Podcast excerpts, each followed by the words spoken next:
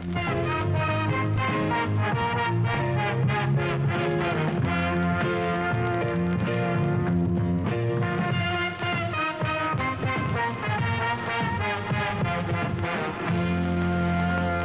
Hello, Trash Crusaders. Welcome to episode two of Save Trash Cinema, the podcast where terrible and incredible are one and the same. One and the same. Today's, on today's episode, we are tackling a personal favorite of mine, a bombastic wig filled time, a film with enough Speedos to fill a new Street Fighter II swimsuit edition, and potentially the last true American movie.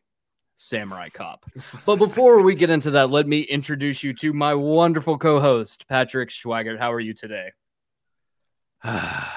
Cayman. I'm fine. How are you? You know what, Patrick? I hate that response. I'm moving on. and for our special guest today on today's episode is going to be the muse to Save Trash Cinema, the one and only Bennett Thompson. Bennett, how are you, my friend? I'm not well. I'm not well, and it's because of this movie and this podcast. But you know this. I've been scarred, and we need to talk about it. So let's get to the. I love to show. hear. I love to hear how much you guys love this film. But before we jump in, just a little quick housekeeping. Uh, we'd love it if you rated and reviewed the podcast on your podcast app of choice. Don't forget you can be on the show by emailing us your thoughts and questions to savetrashcinema at gmail.com or you can DM us on Twitter at Save Trash Cinema or on Instagram at Save Trash Cinema as well. Now, as we go further, let's do a little overview of the film known as Samurai Cop. Samurai Cop was filmed, written, and directed by Iranian actor, director, writer Amir Shervin. Shervin was born in Tehran, Iran in 1929. He studied theater in Pasadena, California in, the 1940s and returned to Iran to begin his film career.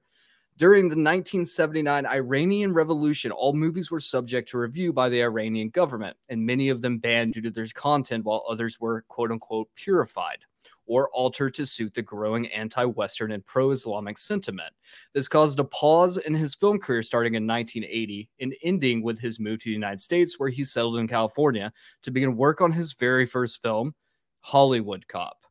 On the set, Shervin used improv Shervin used improvisational acting and dialogue, often due in part due to his technique having cultural roots and later due to English being his second language.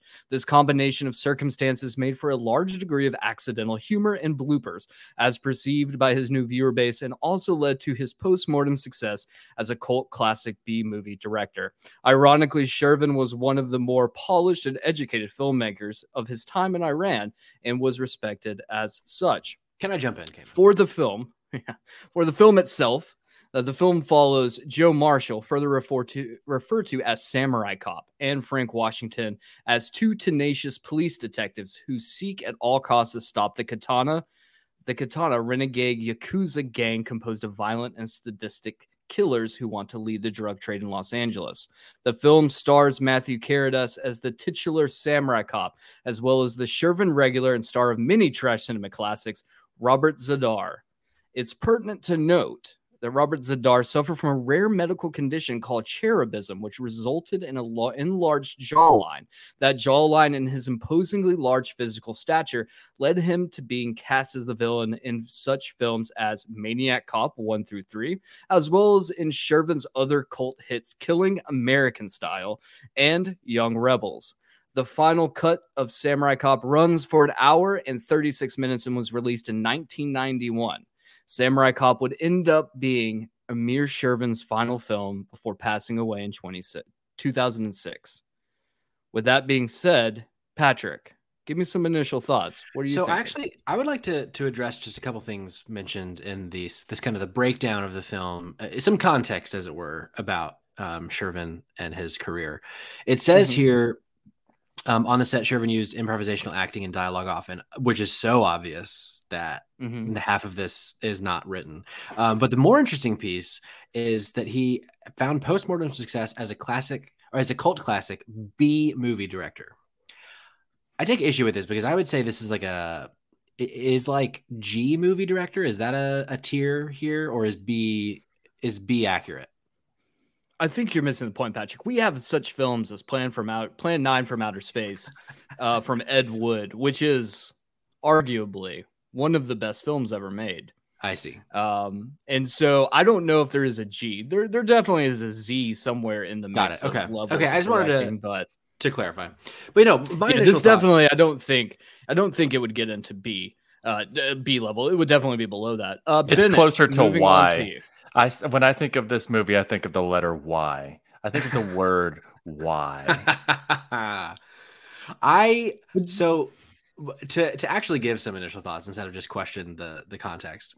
Um, my my initial thoughts are this is an absolute capital T trash pile of a film. Um, Sure. It went places I didn't expect. It, uh, you know, for good or for worse. Um, and I can't say that uh, uh, I can't say it's a good movie, but I can say it's a movie I watched. How about you? This movie watch. I, I can say it's not a good movie. I can say that with full capacity and awareness. I could also say that yes, I did watch it, and while it did run an hour and thirty six minutes, the effect it had on my life Mm. will be much longer lived. Uh, the butterfly, the butterfly effect. We're gonna This see. is a this is a permanent scar akin Yeah. to a Serbian film. This this is going to leave a mark.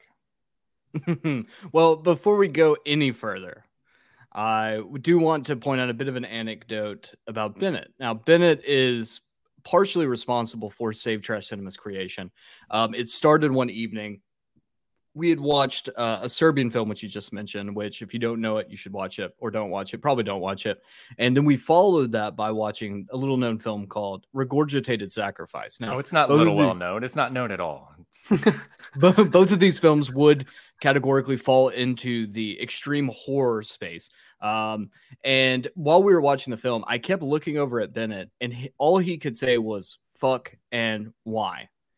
Fuck why? Why fuck? Fuck why? Just over and over and over again. Yeah. And it led me to this idea. I was like, you know, what? we should start a podcast where I torture all my friends by making them watch uh, extreme horror films. But uh, after you know some debate and going back and forth, we realized it would be better probably just to stick to trash cinema. So in today's show, we are torturing both Patrick and Bennett with Samurai Cop. And Ooh. now on to the show. Samurai Cop, everybody. Are you Fuj Fujiyama? Yes, I am. Who are you? I'm a cop.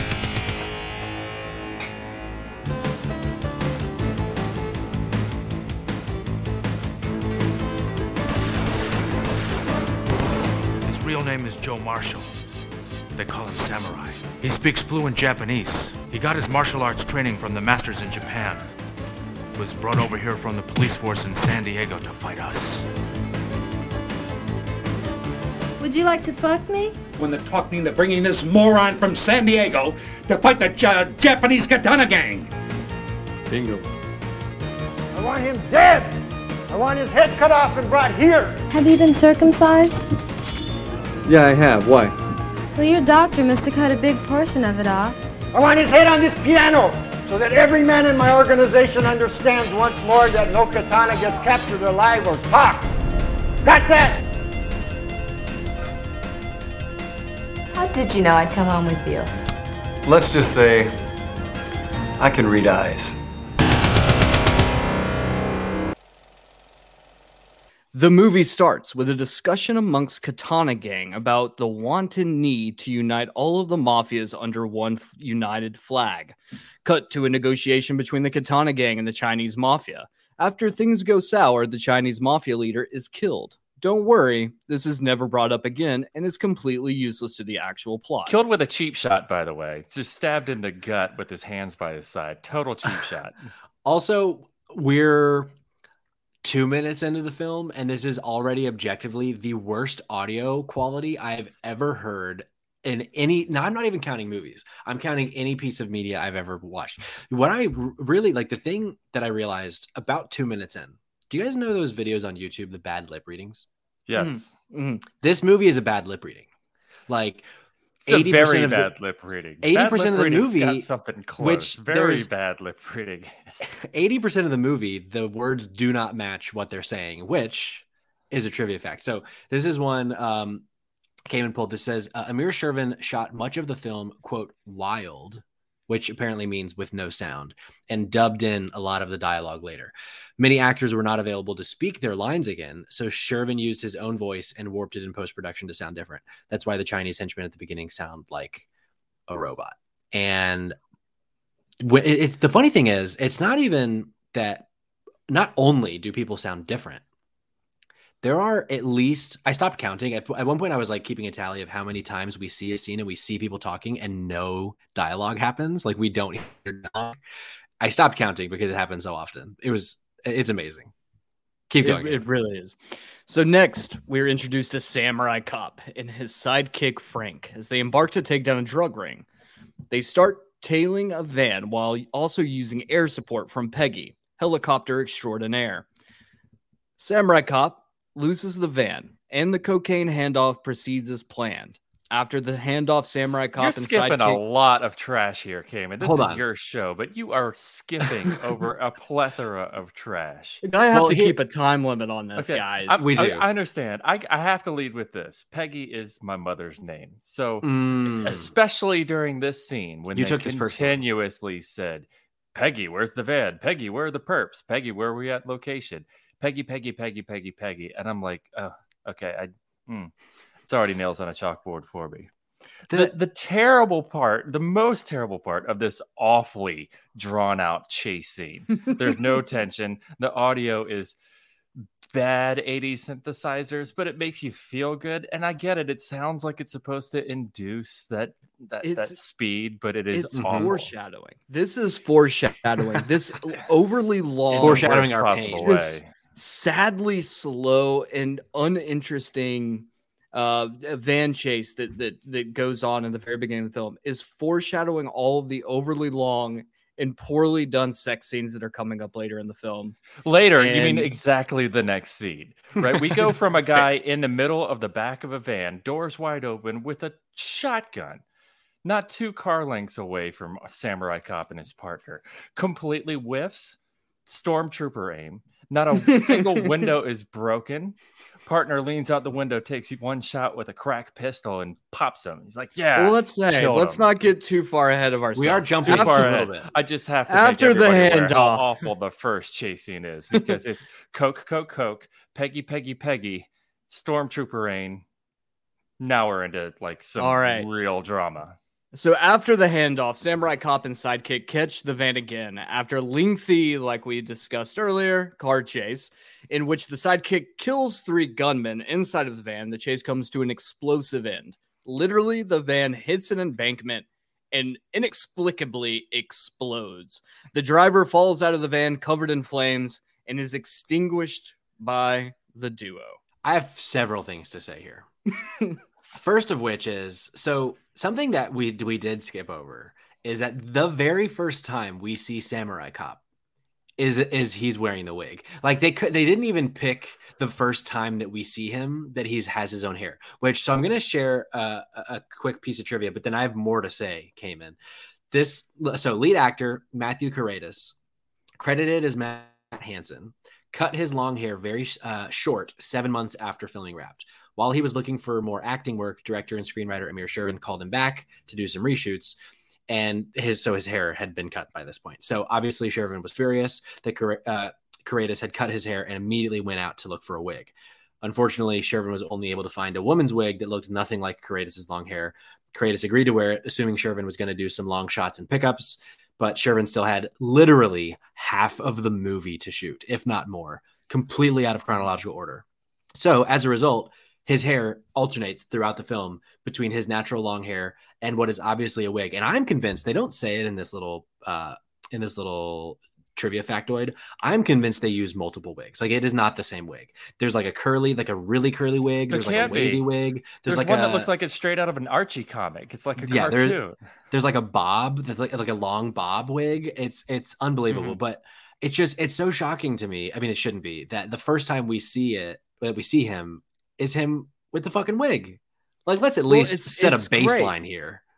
it, what's so fantastic about this whole thing, right, is he says that the hope he agreed to wear the wig in the hopes that, or that the have, you know, the movie was going to be shot with long shoots, which to the audience, those are going to be scenes that the character is far away, so it wouldn't be as noticeable. However, the wig is so egregiously bad that you not only see it from like 40 miles away, Yeah. but they always put a hat that's just slightly too small on top of a wig that's slightly too big. And it just like floats like a bobber on top of the water, just like on top of this wig. And, and it's the most uh, noticeable thing you can see. And that is the very first time, like Patrick said, that we see Samurai Cop in action. He is has the wig. on. And like it's funny, I as I was watching this movie, because we don't see him in a hat until like an hour into the film, into the movie. I'm not gonna call this a film. Into the movie. And the whole time leading into that, I'm like, why didn't we just throw him in a like ponytail, hat, let's hide the wig. But then the first time we see him in a hat, I'm like, oh, that's why, because it somehow looks infinitely worse than just the wig on its own.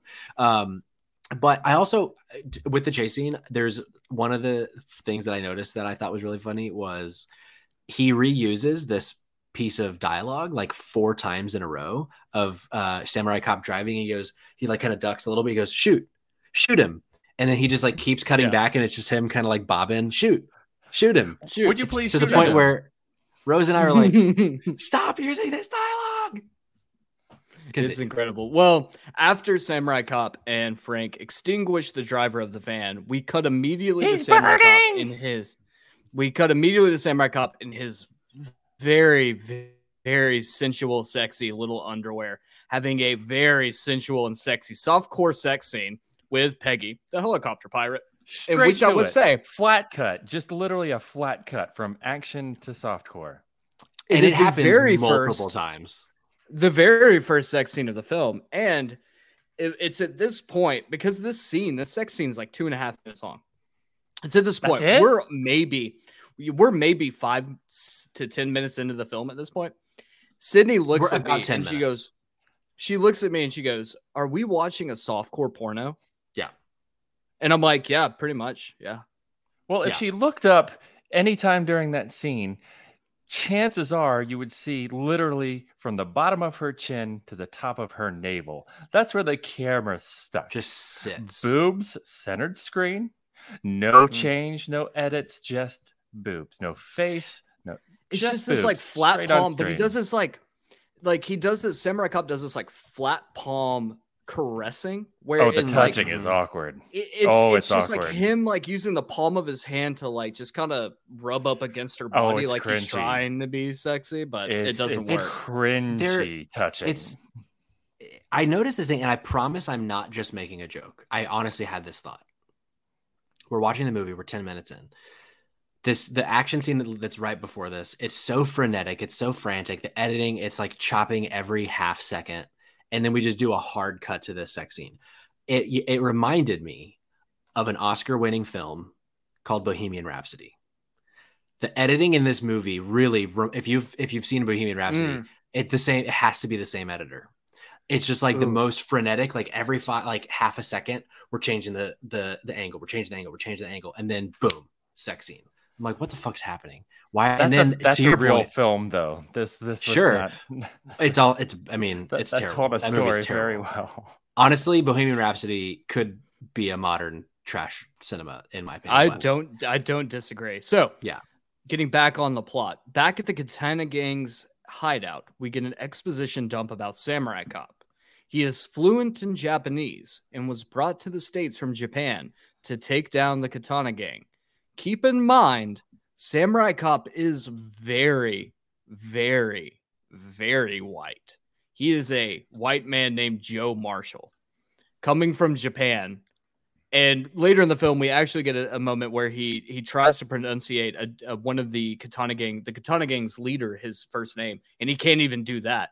So I doubt that he's fluent in Japanese. We also learn that the driver of the van is alive and in the hospital. Luckily, Robert Z'Dar, or his character's name is Yamashita, is on the case and is heading there to kill him. At the hospital, Samurai Cop and the nurse have an unusual exchange, Unusual. There you go. Yeah. and we learn he's kind of a womanizer. Um, kind of. Again, you say kind of. All we know about his relationship with Peggy, the helicopter pilot, is that slight interaction that they had while he's driving the car, telling his partner to shoot, and he's yelling up to Peggy to keep an eye on the van with the coke. That's it. That's our only idea of their relationship. Immediately jump scene to them having Well, really he does awkward make a sex. reference. And then He does immediately we go into this next scene where he's looking, where we're looking at this nurse and just directly into, "Hey, I'd like to tell you, I think you're really pretty." It's it, the the come on lines are just horrifically cringy, and he just looks at her. He says, "I'd like to tell you something. I think you look great." But the nurse, mm, she's got some moxie. She does. Wait, indeed. let me- Patrick, you got it. Yeah, I got it.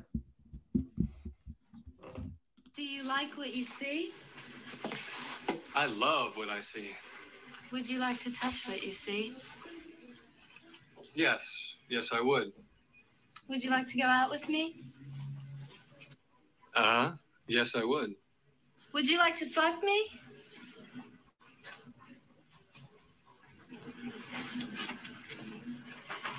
Bingo. Well, then let's see what you've got. She grabs his cock. Doesn't interest me. Nothing there. small. Nothing there. Just exactly what would interest you? Something the size of a jumbo jet? Have you been circumcised? Yeah, I have. Ask Why? the girl questions. Well, your doctor must have cut a big portion of it off. Oh, No, he uh, he was a good doctor. Good doctors make mistakes too. That's why they buy insurance. Hey, don't worry. I got enough. it's enough. It's big. I want It's bigger. big. Oh, I want bigger. Here's the thing. So at this point, we've realized a couple things. You kind of hinted at, at, a- at it a little bit. The samurai cop, there's a lot of low key, uh, probably high key racism coming from him with the way he talks to the the katana gang. And then this, like, just like a blatant sexism. Like you can tell this woman does not want to be saying these lines. And like there are so many situations in this movie where I just like I just felt so bad for these woman actors. But like, she's these- the only woman that stands up to him. She's the only Yeah, woman that actually gives him true. some shit back. Says you got a tiny prick. That's After true. which the black guy says, "Hey." That's true. he definitely, yeah, Frank definitely jumps in at the end and is like, okay, Samurai Cop couldn't bag the nurse. Now it's my chance to try to do the same. And she just scoffs and walks off and leaves him. Uh, in- absolutely incredible. So from there, Samurai Cop and Frank leave the hospital. After they leave, one of the gang's henchmen wheels in Yamashita, who's wielding a samurai sword, and proceeds to cut the burned man's head off. This dude is six two at least, probably six five, and he's just like, like, hiding in a trash can. chilling in this little like Oh, this, uh, this laundry the cart standard, yeah, the standard hospital sneak him in, sneak him out laundry cart routine. with a katana Yeah. at his side. Gets out, and like the way that they show it, it's so funny. It looks like he's just like slicing his throat, and then all of a sudden he's just holding his entire head. Looks like he's buttering bread, and then he's got a head in a bag. Which I feel remiss if I don't point this out. Um, Robert Z'Dar is also a white man. His name is Yamashita. Well, He is Yes. not Japanese or in any sort of Asian descent. He is a white man. yeah, they definitely. uh He's wearing some makeup for sure to adjust his skin tone, I believe, in this film. And and the facial hair, I think, is has an Asian flair to it. But I mean, he follows the Bushido code, so we can't judge him on the color of his skin. That Although there also is is plenty too. of skin color judging in this film. Make no mistake. yeah. Yeah. Yeah.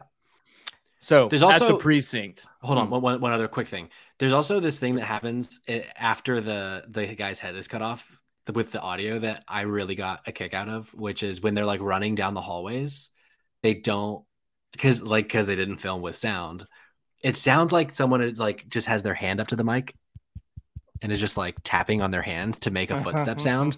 And this is like the quietest footsteps I've ever heard. And it's this like guy running for his life down this hallway, and it's just the quietest just like the the dissonance of the sound editing i just And another extremely long haunting. scene of just watching somebody run.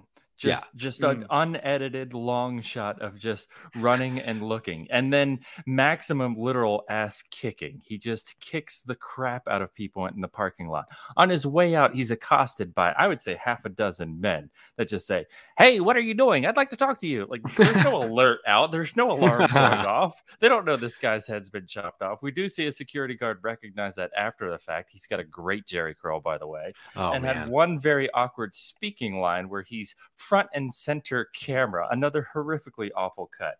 But Yeah. he literally goes into the parking lot and just starts throwing feet.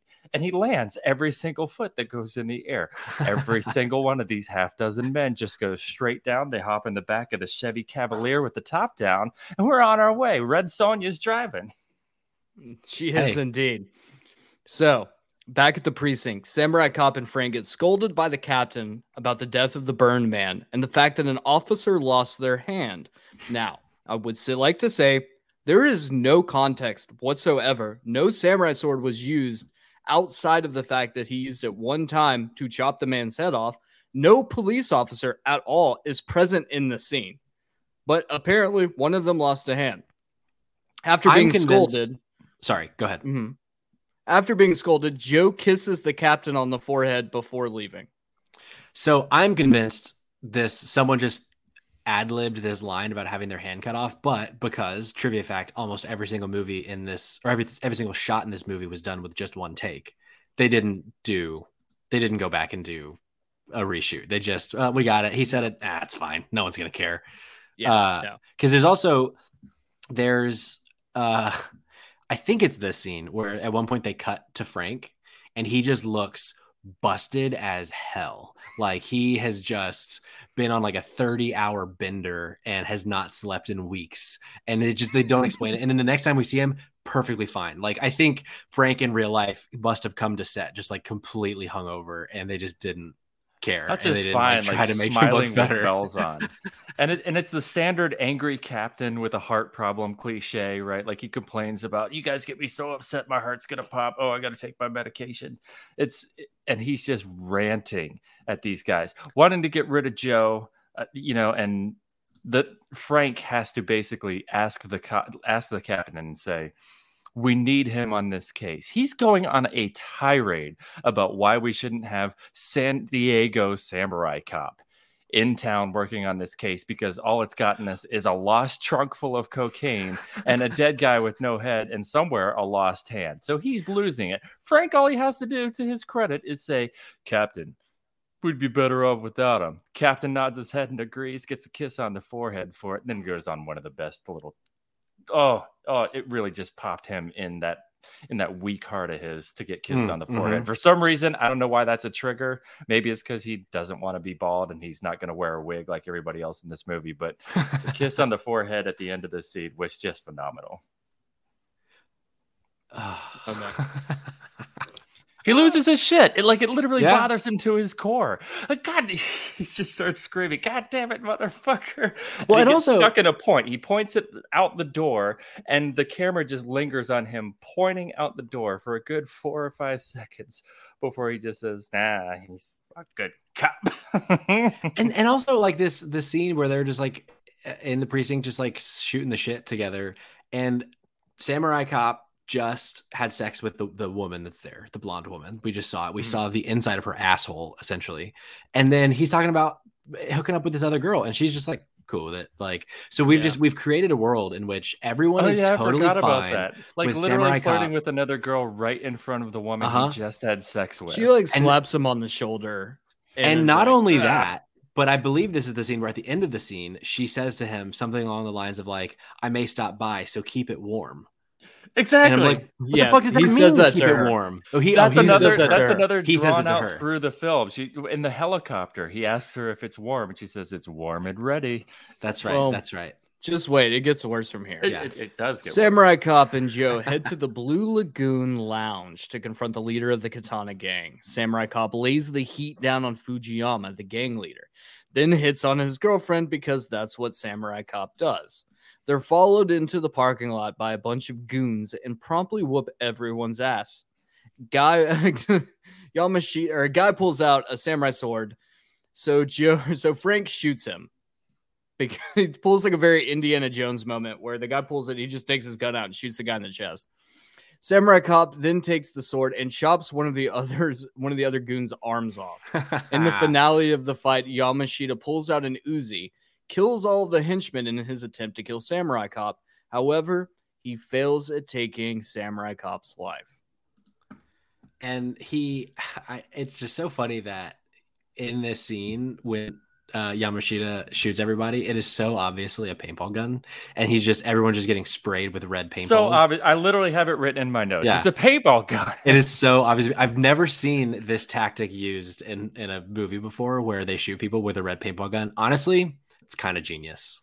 Well, it's kind of genius, but it's also it's lot that of that. disconnect that you feel when when you're watching a movie and you can tell when when there's a a, a, a blood charge and it explodes and, and it pops out like it's it, it's you can tell it's fake but it's not disconcerting but when you can almost see the blood bullet ricochet off of the clothing. Oftentimes, again, you'll see it a lot later in the film, but at least in this moment, they're actually using projectile paint. So at Mhm. least that's a good thing.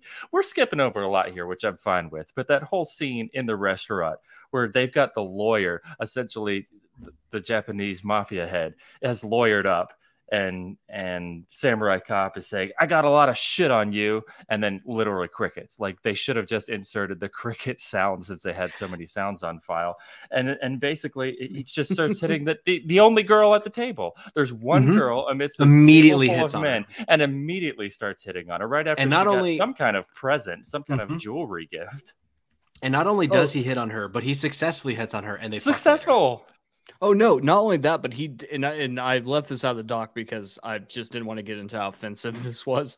Yeah. But he then goes up to the concierge of the Blue Lagoon, Oh yeah, that was and really. then he like Oh. convinces him like, "Hey, give give this girl who I have no clue what her name is, give her my number. Tell him to hit up Samurai Cop because I want to take her on a date." And the guy's just like, "Oh, of course, yeah, I'll definitely do that for you. I love you so much." And I'm almost positive that the actor was Amir Shervin. He's Like, the there's no comically gay maitre d that you see at a lot of 80s films. Like It's comically over the top, bad. eccentric gay. Oh, I'd be happy to tell her. What would you like me to tell her? And he says, Tell her I think she's pretty. Like, oh, you do, huh? It, it is yeah, uh huh. cringy. Uh-huh. And no camera cuts again. If that if this movie were made by Sam Raimi, uh, Bruce Campbell would have played that part. Oh yeah, hundred percent. Um, so oh, and then we'd get a jaw off with him and Z. yeah, Oh, that's yeah. true. Apparently, uh, so uh, a piece of trivia: the the restaurant scene that we just talked about was mostly shot at Carlos and Charlie's on Sunset Boulevard, and apparently the Oh. long shot take of Matthew Karedas, Samurai Cop, delivering his speech to Fujiyama was shot several months later in Amir Shervin's office.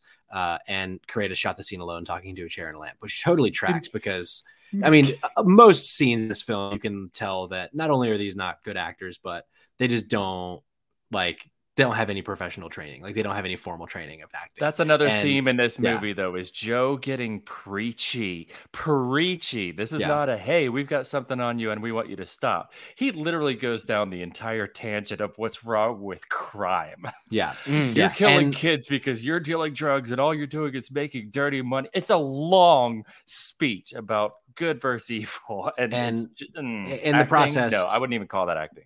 And the process says some some offensive things. I think is, Very. is this the clip we have, Cayman? This is indeed. This is actually so. At this point, we have the famous clip that you see a lot of times in regards to Samurai Cop, where uh, Samurai Cop is talking to to uh, his sidekick Frank, and Frank's car explodes at the end because Yamashita throws a grenade under it. So Frank's car explodes, and then Because get this- Yamashita had a grenade in his coat pocket. Let's not forget that. yeah, well, you know. So th- this leads into this this very famous line um, between Samurai Cop and his sidekick Frank. God, and look what they've done to my car. Thermal's gonna burn my ass. Yeah, he's gonna burn it. Charcoal black. It is black. Right on. Done. I I cringe hearing that just on audio. Yeah, It's, It's- so bad. It's so fucking bad. there are several. Poor Frank. Like I hope this man uh got like I hope he sued someone after this because he just there's so many. I mean, really, any of the non-white characters in this, there is some form of a racial joke toward them. But Frank gets so many. He gets like seven of them by the end of the movie. I'm like, poor Frank. And this We're- one becomes a recurring theme. The charcoal Yes. Yeah. ass happens multiple Just times wait. from here forward. So, Yeah. Samurai Cop goes back to the lounge to interrogate Fujiyama's girlfriend, Jennifer. In the process, he asks her out and is shut down on all advances. While leaving, he's confronted by more goons and once again kicks all of their asses. He's able to speak to one of them that points out that Fuji, one of Fujiyama's underlings, as the person who hired him to kill Samurai Cop. The crew then heads to the underling's address to capture him which brings us to the first callback in another one of those lines that just feels like you you can tell in this moment that this was not written by someone who whose English is their first language. Not only that, but you can also tell that this was written by someone who doesn't fully understand American culture, and this happens. Who's going to answer to Captain Roma on this? You. Shit, man. you burn my ass. You don't have to worry about that. It's already, uh, Yeah, yeah, yeah, I know. It's already black, huh? this time he probably cut my dick too, huh? You better come to my house before you report to the captain. What? Let's use it before you lose it. So uh, that was if it, so for the listeners who haven't seen the film, uh, that was Peggy, the helicopter pilot. So Uh, the woman whose asshole we've seen. The nymphomaniac helicopter pilot. Which you know what I have to say, good for her. You know what, good for her.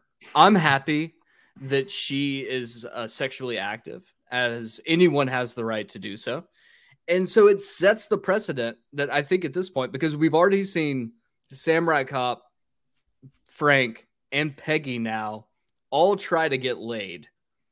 After the scene's over, there's like another couple things that happen, and Peggy comes back. She's with one of the other officers, and he Oh, looks at her. He, she looks at him, and she goes, says something on the lines of like, um, "Hey, uh, we got, some, time, on to our hand. Want to fuck?" and it's just Peggy, one of shut the- up. It's just yeah, and then he's like, "Shut up!" Like This poor man. It's one of those moments where you're just like, Jesus fucking Christ. this well, is and and you absolutely can, insane.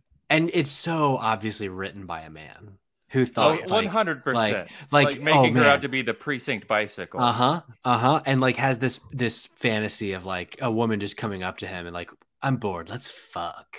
Like that's not how life works, dude. So uh, there is one quick thing I wanted to circle back to. Yes. Uh, in the scene when Samurai Cop visits the the woman from the gang, um, there's this just really weird like crocheted like lion head yes, yes. above her mantle is like a giant Aslan head, just like the the cut off lion head, just like chilling, and it is like made with yarn. It never explained. It doesn't match a single thing in the house. Like I'm convinced this must have been some like some someone on set like built like made this and just wanted it to be in the film because it, it made like there it doesn't go with the house like it just felt so shoehorned in. But I want it. I want it to be beautiful. just It's- right it's, here. mounted right above the mantle. It looks Yeah. like a literally deer like a, head. a, a- a s- a large dog-sized lion head Uh huh. stuffed animal, and you cut Uh-huh. off that stuffed animal's from the neck up and literally mounted it like a deer, like taxidermy, and then Yeah. put it center of your mantle in what's clearly supposed to look like a nice place. And you see this stuffed animal wall, which they pan over to. They don't want you to just look at it; it's on the side of the screen. Right. They literally center the camera on it, so you can't not notice this thing. I think you're right, Patrick. I think somebody just said, "I made I- this. I wanted it to film." Gotta be there. This is also a scene or the scene where I'd been looking at Samurai the whole time, figure trying to figure out.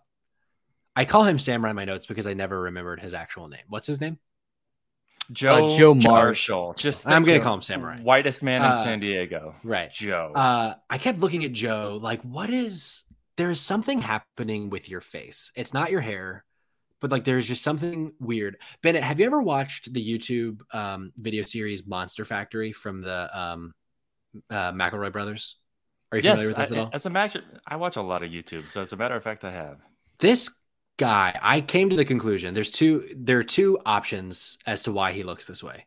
My opinion is that he was made in Monster Factory and they just made his like his eye and his nose and his mouth as close to each other as possible. Because his like when you look at his facial features they're so close to each other and there's just so much room around the outside of his face but he doesn't have a round face. Like he doesn't have a round head or anything. He just his eyes and everything is just they're all so close to each other. And then Rose came to the conclusion which I think is more apt that he has the face of a Lego like if you look at him Mm, he yeah. really has the face of a Lego like he looks like it's just like a face was like pasted right in the middle of like an empty face and it just it doesn't fit it's like it's such a weird but this is the scene when in which we we came to those conclusions All right, moving on. After a lengthy shootout that claims the lives of multiple goons, Samurai Cop fights the underling in hand to hand combat like a man. Though Samurai Cop is able to defeat him, it is not without casualty. The casualty being Samurai Cop losing his wig on multiple occasions. legendary While, tr- while trying to handcuff him, Frank loses his gun, and Samurai Cop has to shoot him or risk dying. Next, the Katana Gang calls in outside help from New York to take out Samurai Cop, but alas, their feeble attempts fail as well. This scene in particular is probably the most jarring scene in the entire film, well, outside of the sex scenes, which we'll get to another one. The reason being is this takes place at a photography lab. There's no context on why Samurai Cop is at the photography lab or anything. However, a bunch of people just show up, and it's also in like this incredible example of the wig. His it's the whole scene. He's wearing the wig tied up in a ponytail, and he's got this hat on, like a Dodgers hat, right? Mhm. and it's just like so perfectly fit. It's like he's wearing like like a he's like the Monopoly man, like this weird top Mm. hat that fits like perfectly just on top of the hair.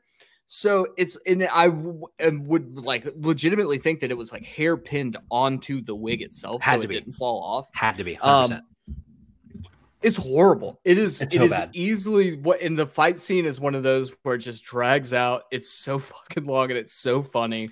Um, but That's it's what I that's the got in my notes. Fist fight, double underscore, long, long, long. yeah and that's the So thing though so go ahead Cayman. oh no no no please. Okay, so I was gonna say like so this fight is happening and it feels like there's multiple fights in this film. Uh, It's like what is the point of this other than they just wanted to have a fight? Which like for sure I get it, but like they're you're not telling a story. You're just punching each other and nothing is happening.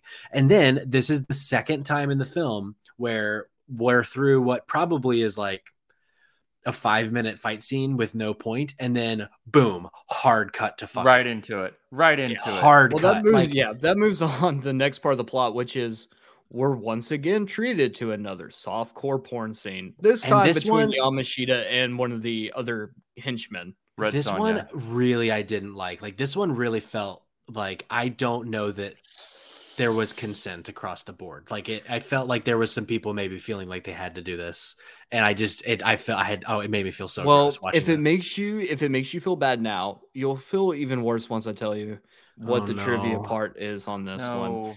Oh, no. The actress who we've referred to as Red Sonja, who is having sex with Yamashita, Robert Z- uh, Z- Z'Dar, uh, in this scene, um, apparently she felt incredibly uncomfortable while shooting the scene. Oh.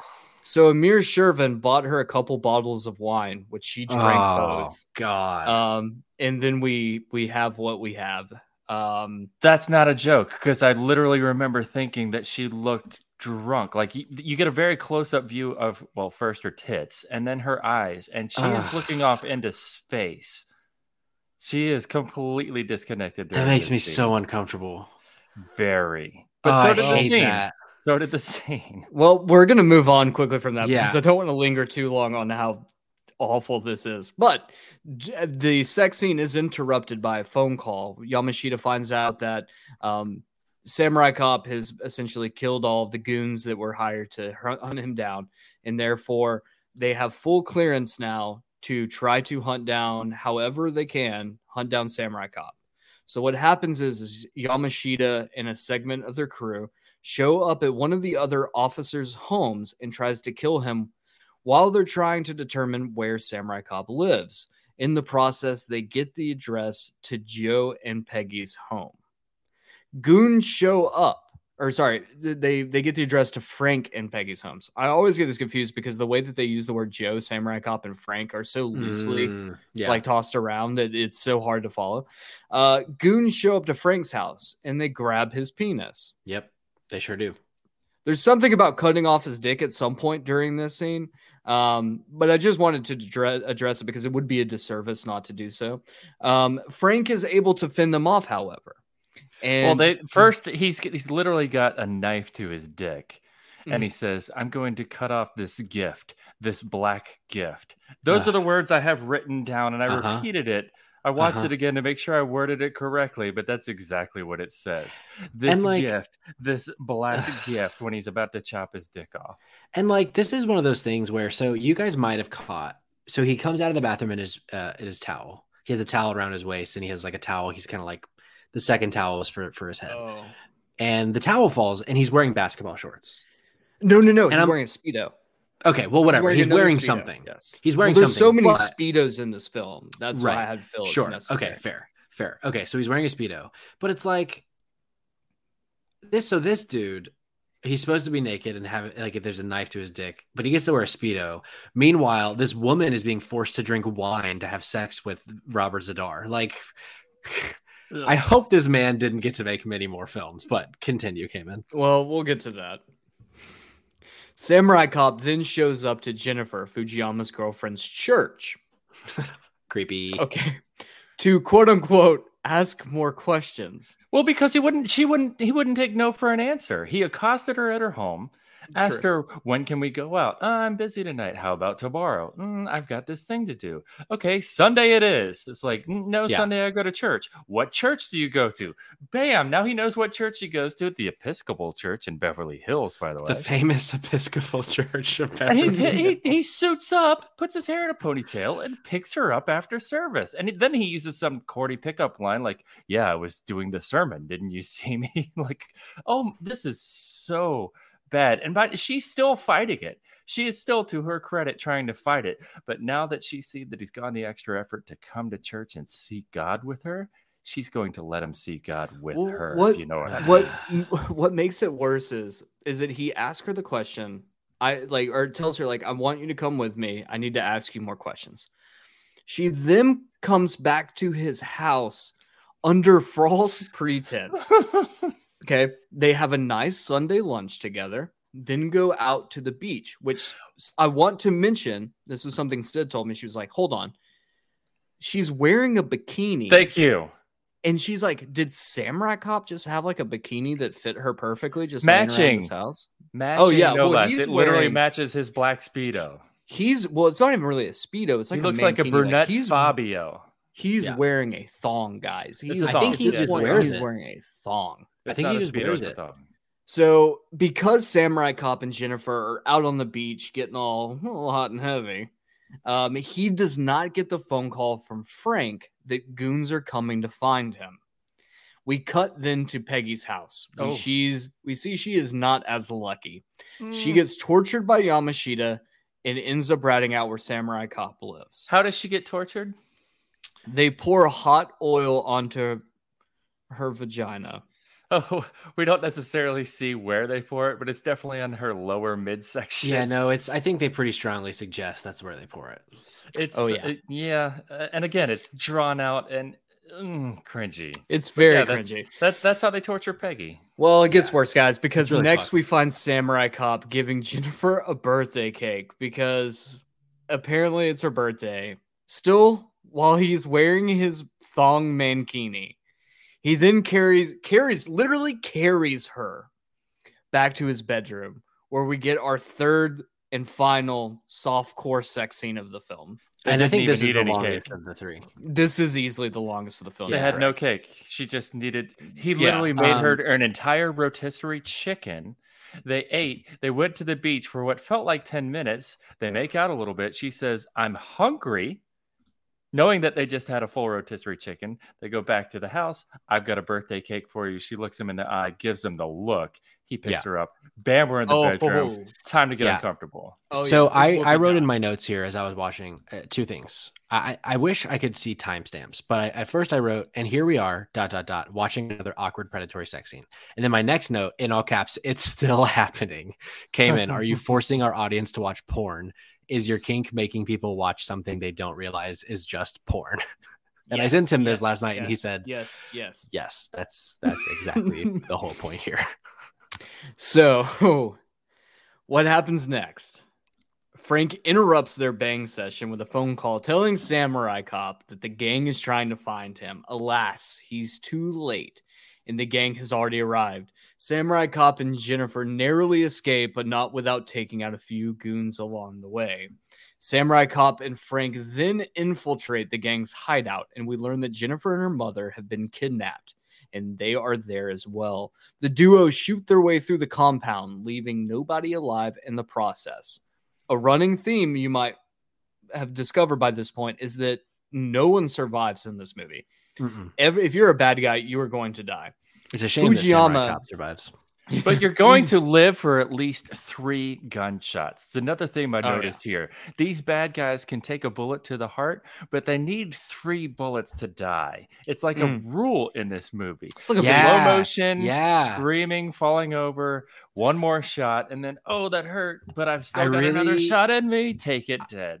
I really loved the the goon who has like a rifle. Um, he's like a really like big dude, like he's very tall, and he gets shot, and he's like kind of dying, and he like pulls up the rifle to shoot again, and he gets shot a second time, and he's like kind of starting to fall a little bit, and then he's like, "No, I still got it in me," so he pulls it up again, and they shoot him, and he finally goes down after his third shot. But it's like, okay, he would have been dead after the first one. Come on, guys. So Samurai Cop and Frank find Fujiyama, but oh no, he's holding Jennifer hostage. Also, we find out in the scene that Jennifer apparently is in love with Samurai Cop. of course, It, why not? it took a rotisserie chicken, a birthday cake, and an overly long sex scene for her to fall in love with him. She tells They- her mom, "I don't care. I'm in love." That's the quote I have here. Which, It's been speaking a of such, day. I don't it- care. I'm in love, mom. Fujiyama Fujiyama kidnaps both Jennifer and her mother. However, we have we don't see the mother again in the film. She's uh, presumably she's a casualty of Samurai Cop's wrath of vengeance. So, in the scene, Frank or Frank and Samurai Cop both throw their guns down in the attempt to end the standoff with Fujiyama. However, he does not abide by the truce and shoots Frank in the chest. Luckily, Frank is wearing a bulletproof vest and while laying on the ground, shoots Fujiyama dead. And I would like to point out at this point, that's not how bulletproof vests work. It's just Oh, not. uh, no, and then he talks shit about it, right? Like he's looking over the dead body and he says, "I was smarter than him." Like, yeah, yeah. Joe says, "How?" He said, "I've got a bulletproof vest." which goes to it, that goes to like lead to the conclusion that no one else in the movie knows what a bulletproof vest is, or none of the other cops are wearing them. Mm-mm. We Frank know is just the only that- smart one. Yeah, we Certainly know for a fact Joe. that Samurai Cop. Yeah, Samurai Yeah, Cop's there- there's nowhere to hide hair. a, a bulletproof vest underneath his Canadian tuxedo. Uh, Well, Oh, hi- God. well, and beneath his Top Gun jacket that he wears, as if Ah, that's something a cop wears. So next, with Fujiyama dead, Samurai Cop has one last mission: kill Robert the Czar, or or Yamashita, however you want to call him at this point. With Frank in tow, the two of them infiltrate another hideout in search of the beefiest cake alive. Mm. Yamashita challenges Samurai Cop to a final duel with swords. The- And apparently, this final duel takes place over the course of multiple days, with the amount of like lighting changes and like you can tell it was filmed over the course of like at very different times of day. that You'll see that a lot in on- this movie. That brings on a piece of trivia. The entire movie is set during daytime because Amir Shervin could not afford lighting to shoot the movie at night. Daytime drug deals, literally boat to car, marina, dead center parking lots, handing off cases of cash and coke. Drug it's necessary as well to point daylight. out Th- this is the scene in which the scene starts with the two of them get to the compound. Uh, Samurai Cop leaps a fence. However, Joe finds that he can roll underneath the fence, and he does so. So Samurai Cop looks at him. Joe's laying on the ground, or Frank's laying on the ground, and Samurai Cop says, "Hey, Frank, what are you doing down there?" Frank looks up at him and goes, "What? I'm an undercover cop." Oh, Oh boy. again, that's our comedic relief. Oh boy. This So- was after they were sent by the captain. Remember the captain with the heart problem? He oh, literally Oh, yeah. sent Joe and Frank to kill them. He says, Don't let anyone live. This is an order from their captain. Don't leave anyone alive. Come I mean, seriously, you're right. This this is when I realized what you told me. The only spoiler I got about this movie was that this was an Iranian man who directed what he thought was the premium American action film. So when you see Mm. the captain losing his mind and saying, "Don't leave anyone alive," that's not something that happens with American copdom, no matter what you think. Not indeed. So the two Yamashita and Samurai Cop, the two clash swords, hug and grunt and headbutt each other continuously for what feels like a lifetime. Samurai Cop disarms his opponent and proceeds to kick the ever living shit out of Yamashita before Samurai Cop can behead his opponent and complete the Bushido code. Frank tells him to stop since he's a cop. As a final act of a samurai, Yamashita commits harakiri. No, Joe, you're a cop. it's so great because it's like he's got the sword and he's all like like roid veined out and like his face Mhm. is like beat red like you know he's like Mhm. sweltering in this heat he's about to chop and then frank just walks up with the most deadpan look on his face he's like joe stop you're a cop and he just drops the sword and he's like you know what you're right in a Mhm. moment there i was definitely going to chop a, a person's head off that i should have held in He's following orders. He was ordered to kill everybody. that is true Now that he's is just true This obeying There- a direct order. conflicting This things is- happening this is a great example of like there there are times uh, in this movie where you can tell the director writer uh creator auteur was like i have seen in movies where like at the end after the big fight someone's like don't do it so i'm just going to do that because that's what you do in movies and there are so many moments like that where it doesn't serve the story it doesn't make sense but he's just injecting it in there to like make it seem more like a movie you know And what I this mean? Whole scene, this whole scene too was bad. Let's let's just make this poignantly clear. This is one of those. This is your climax scene, right? This Yep. is the big bad guy versus the big good guy, and it is long. Obviously, Uh-huh. it's drawn out. The Uh-huh. audio here, I think, is worse than any other action scene in Yeah. the film, and I wrote that as much. Like it's comically, literally, it, it sounds like a cartoon. It's the Uh-huh. pew, pew, It's ow, oof, and all the standards, and they use multiple wigs for, for Joe. multiple, like yeah. multiple, like wigs. and There's they're- a, yeah there's a distinct part during this fight scene where they're like headbutting each other and and Yamashita grabs the back of Samurai Cop's head Mm-hmm. and the wig just like comes back like completely see, like, almost short completely off. hair. Yeah. You see this buzz cut. yeah So the movie the, the movie concludes now with a cut back to Samurai Cop and Jennifer. They are back on the beach, both in their thongs, and they're in the sweet embrace of Whoopi. And like you can so credits. tell this is the exact same like this is just either reused footage or unused footage from the scene 40 minutes ago when they're on the beach like totally the exact same like Oh, yeah. it's not them back at the beach it's this is just more of It's them a at the beach 40 Yeah, minutes it's ago a stock it's a stock reel it could potentially Yeah. be the like literally the exact same i had, did not Probably have the luxury to go back and rewatch and compare the two but i have a feeling it probably was the exact same but that concludes samurai cop which brings us to our next segment which is trivia we have a couple pieces of trivia for the film so patrick why don't you lead us through Yeah, this? we we covered a lot of them throughout uh, the movie when it made sense to. But the last couple pieces that that came and pulled in 2018, the Dave Matthews Band uh, recorded a song titled "Samurai Cop," which was the song itself is unrelated to the film, but according to an interview Aw. Dave Matthews gave on the Tonight Show starring Jimmy Fallon, the film was playing while the song was recorded, and the title just stuck. Apparently, Which So- honestly, I have to say is probably worse. This whole that whole piece of trivia is worse than the entirety of Samurai Cop the film. I couldn't disagree more. There are a few things that are worse than that movie came in. Yeah, I don't know, Yeah, man. I'm Dave Matthews Band is pushing pushing the buttons there. For Sure. me. But the Sure. fact that they were watching Samurai Cop was this playing in the tour bus? Were, No, were so- they touring in Iran and this is like their their Citizen Kane and it was just I would hope that this in their movie's Times Square.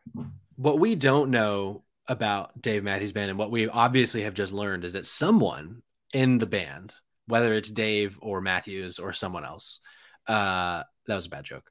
Um, they are like Cayman and they force their friends to watch fucking awful movies. Yeah. I- That's no, exactly what it second. is. Somebody I feel in that like- band is definitely tripping Billies. I feel like that's a very Nothing? strong. I'm not strong even a Dave Matthews to fan. use. Nothing. I know. I feel like that's a very strong words. I feel like the person who put the film on was just another trash crusader Okay. in the eternal quest to save it, and Yeah, we should respect them as such. You're right. Um, I I withdraw. Um, second piece of trivia: a sequel to Samurai Cop was released in 2015 under the title of Samurai Cop 2: Deadly Vengeance, and the film also stars famous famous trash cinema alum Tommy Wiseau, as you would likely know from The Room. Um, I can say, I does he have play Samurai Cop? No, he doesn't. He's actually, Okay. I want to say the vil- one of the villains in the film. I've seen Got it. Samurai Cop 2 Deadly Vengeance, and I, I hate to report back because I know all of you are, are very like waiting on pins and needles to find out if it was any good. It is not. Um, it is it is not enter- it is not entertaining. Whereas I I'm feel like. Samurai Cop Samurai Cop is entertaining as hell. Like it's so wild, it's so bad, it's so much fun to watch. Uh, minus all the other cop like hit and miss kind of stuff that we talked Sure. about that you know are, isn't great. It's still an entertaining film. Samurai Cop 2, Deadly Vengeance, not a great film, and I would do not Got be it. remiss to say please do not watch that movie. It's not worth it. So, with trivia out of the way, we come to the final segment of our show, the final thoughts round. Uh, what we're going to do today is a rating of one to five. One being, I strongly do not recommend this absolute hogshit tra- trash pile of a film, up to level five, which is, I strongly recommend this amazing film, Cinema. So, Cinema.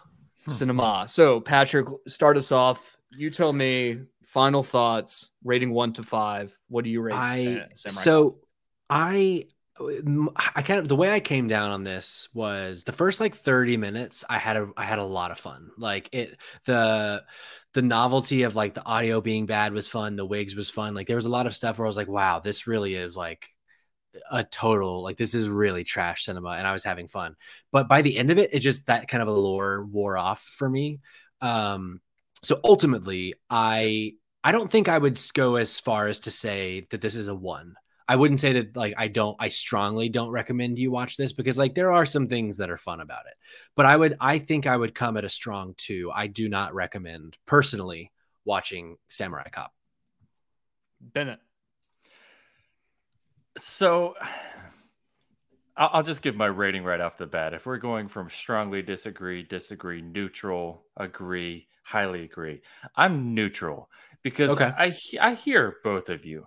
Believe me, Patrick, I am more on your side than you might know. This Sure. movie is awful, but to Cayman's point, it is brilliantly awful. It's it's so bad it's Yeah. good. And I've definitely seen really bad movies that aren't entertaining. I understand what Cayman's getting at here.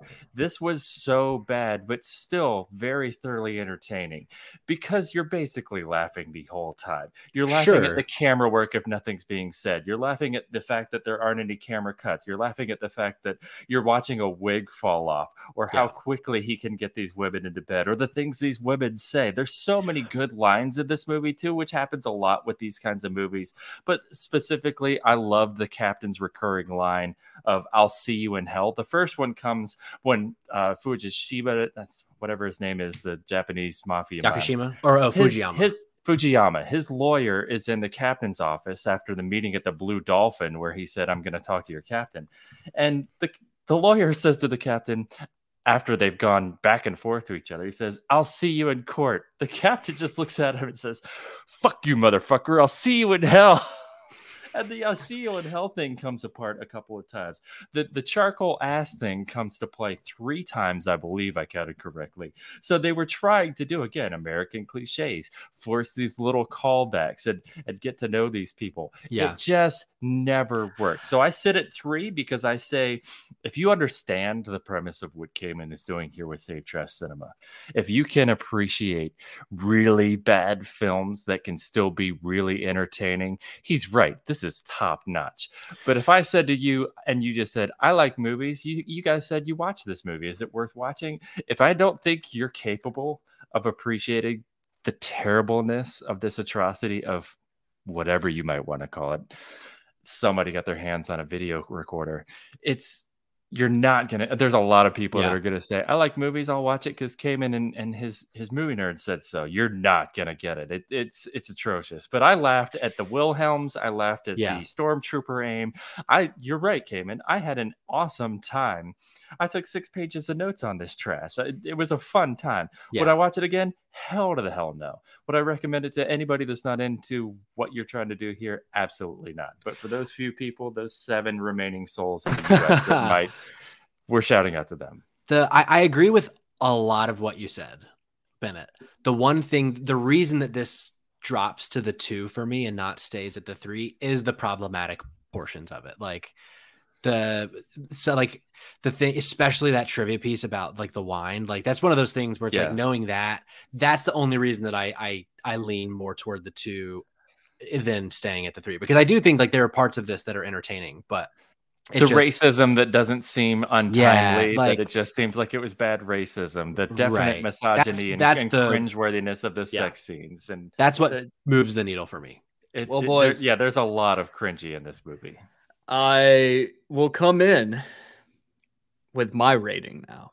Please. My my final thoughts. It's this your show, is goddammit. the this is the third or fourth time that I've sat through Samurai Cop. Wow. Um Wow. I've got I own this movie. plaque. It is it is part of my collection. I have it on Blu-ray. I'm gonna come Blu-ray, a- they made I'm it gonna- digital. I'm gonna come in with a piping hot 4.5. And let me tell you why. Oh, you're breaking the scale. I'm breaking the scale. A 4.5. I'm gonna I'm gonna I'm gonna go in between the I do recommend this film to watch and then I strongly recommend this film. This film is amazing. This is cinema. Okay. Um, the reason it's not a five for me is as Patrick stated, it is the the problematic elements because there are some issues. And Yeah. in this situation, there's on one hand, you have to, I feel like with a lot of times with trash cinema, especially, is you have to separate yourself from the time period that it was released. Not, I'm not approving of the elements that took place, right? There's, I'm not approving of it.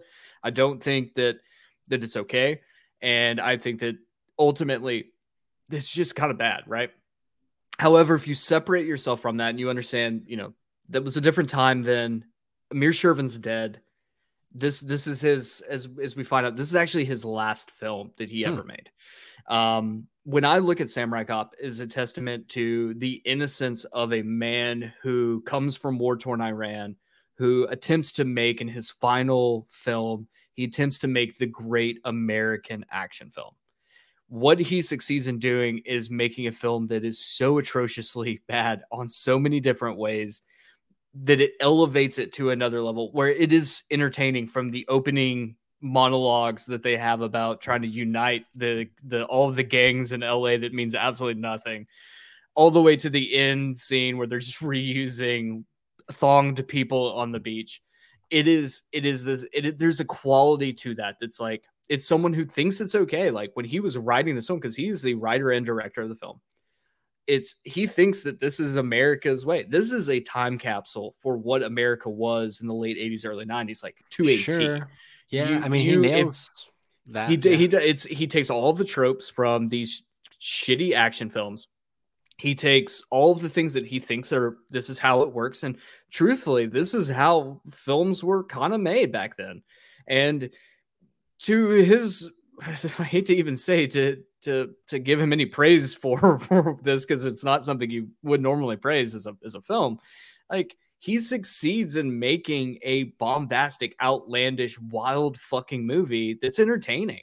And if you can separate it from the time and place that it took place, if you can separate it from some of those problematic elements, it's a it's an entertaining as hell film. And you know, we don't know. I mean, we can say the whole like giving the, the lady a couple bottles of wine before the shoot. Um, you know, obviously we don't know in that like the context. It could be bad, sure. it could be very sure. bad, or it could be very much like her being like, "Hey, this will help me out." So I don't want to go and yeah, say one one way or the other. Um, you know, she hasn't spoken out about it. So I'm not going to make any judgments there. But I will say, if you are a trash crusader, if you're someone who loves pillaging or like filtering through the recesses of Amazon Prime or hangs out on Tubi all day, like you you you can find better movies, but I don't know if you can find one that's as entertaining as this. So I'm gonna come in. I'm gonna say I, I do recommend this film to watch. I think that if you enjoy the so bad it's good and you want to see some just wild shit and you want to be kind of grossed out by some of these just terrible sex scenes um yeah look you're you're not going to find a better example of of someone making an attempt to like an out like a foreigner trying to make an american film this is it this is yeah. probably the the pinnacle the peak of of that interpretation. Now, that brings us to the end of the show. Um, so I want to go ahead and thank Patrick and Bennett for coming along the ride. Thank you guys for suffering through Samurai Cop. if you've yeah, enjoyed yeah. the show, please rate, review, and share the hell out of it with your friends, loved ones, and worst of enemies. I have a feeling someone out there told Keith it was okay to listen to the show. And I'm I'm not gonna admonish you, but I will say fuck Keith. Hashtag fuck Keith. Fuck Keith. Hashtag. If you're Keith. interested in video games, check out our main podcast, the Spotlight Games podcast, on all of your favorite streaming services. We also have a YouTube channel, so don't be a heathen and watch us banter about video games there as well. In the meantime, you can follow me at Kid Cayman. Patrick at Patrick Swag or our main podcast at Spot Games Pod on Twitter and Spotlight Games Podcast on Instagram. If you want to be a part of the show, like I said, whether it be a guest host or have a movie recommendation, you can reach us at savetrashcinema at gmail.com or you can DM us on all of our socials, which will be Save Trash Cinema. Remember, fight big box office, save trash cinema. Thanks, guys.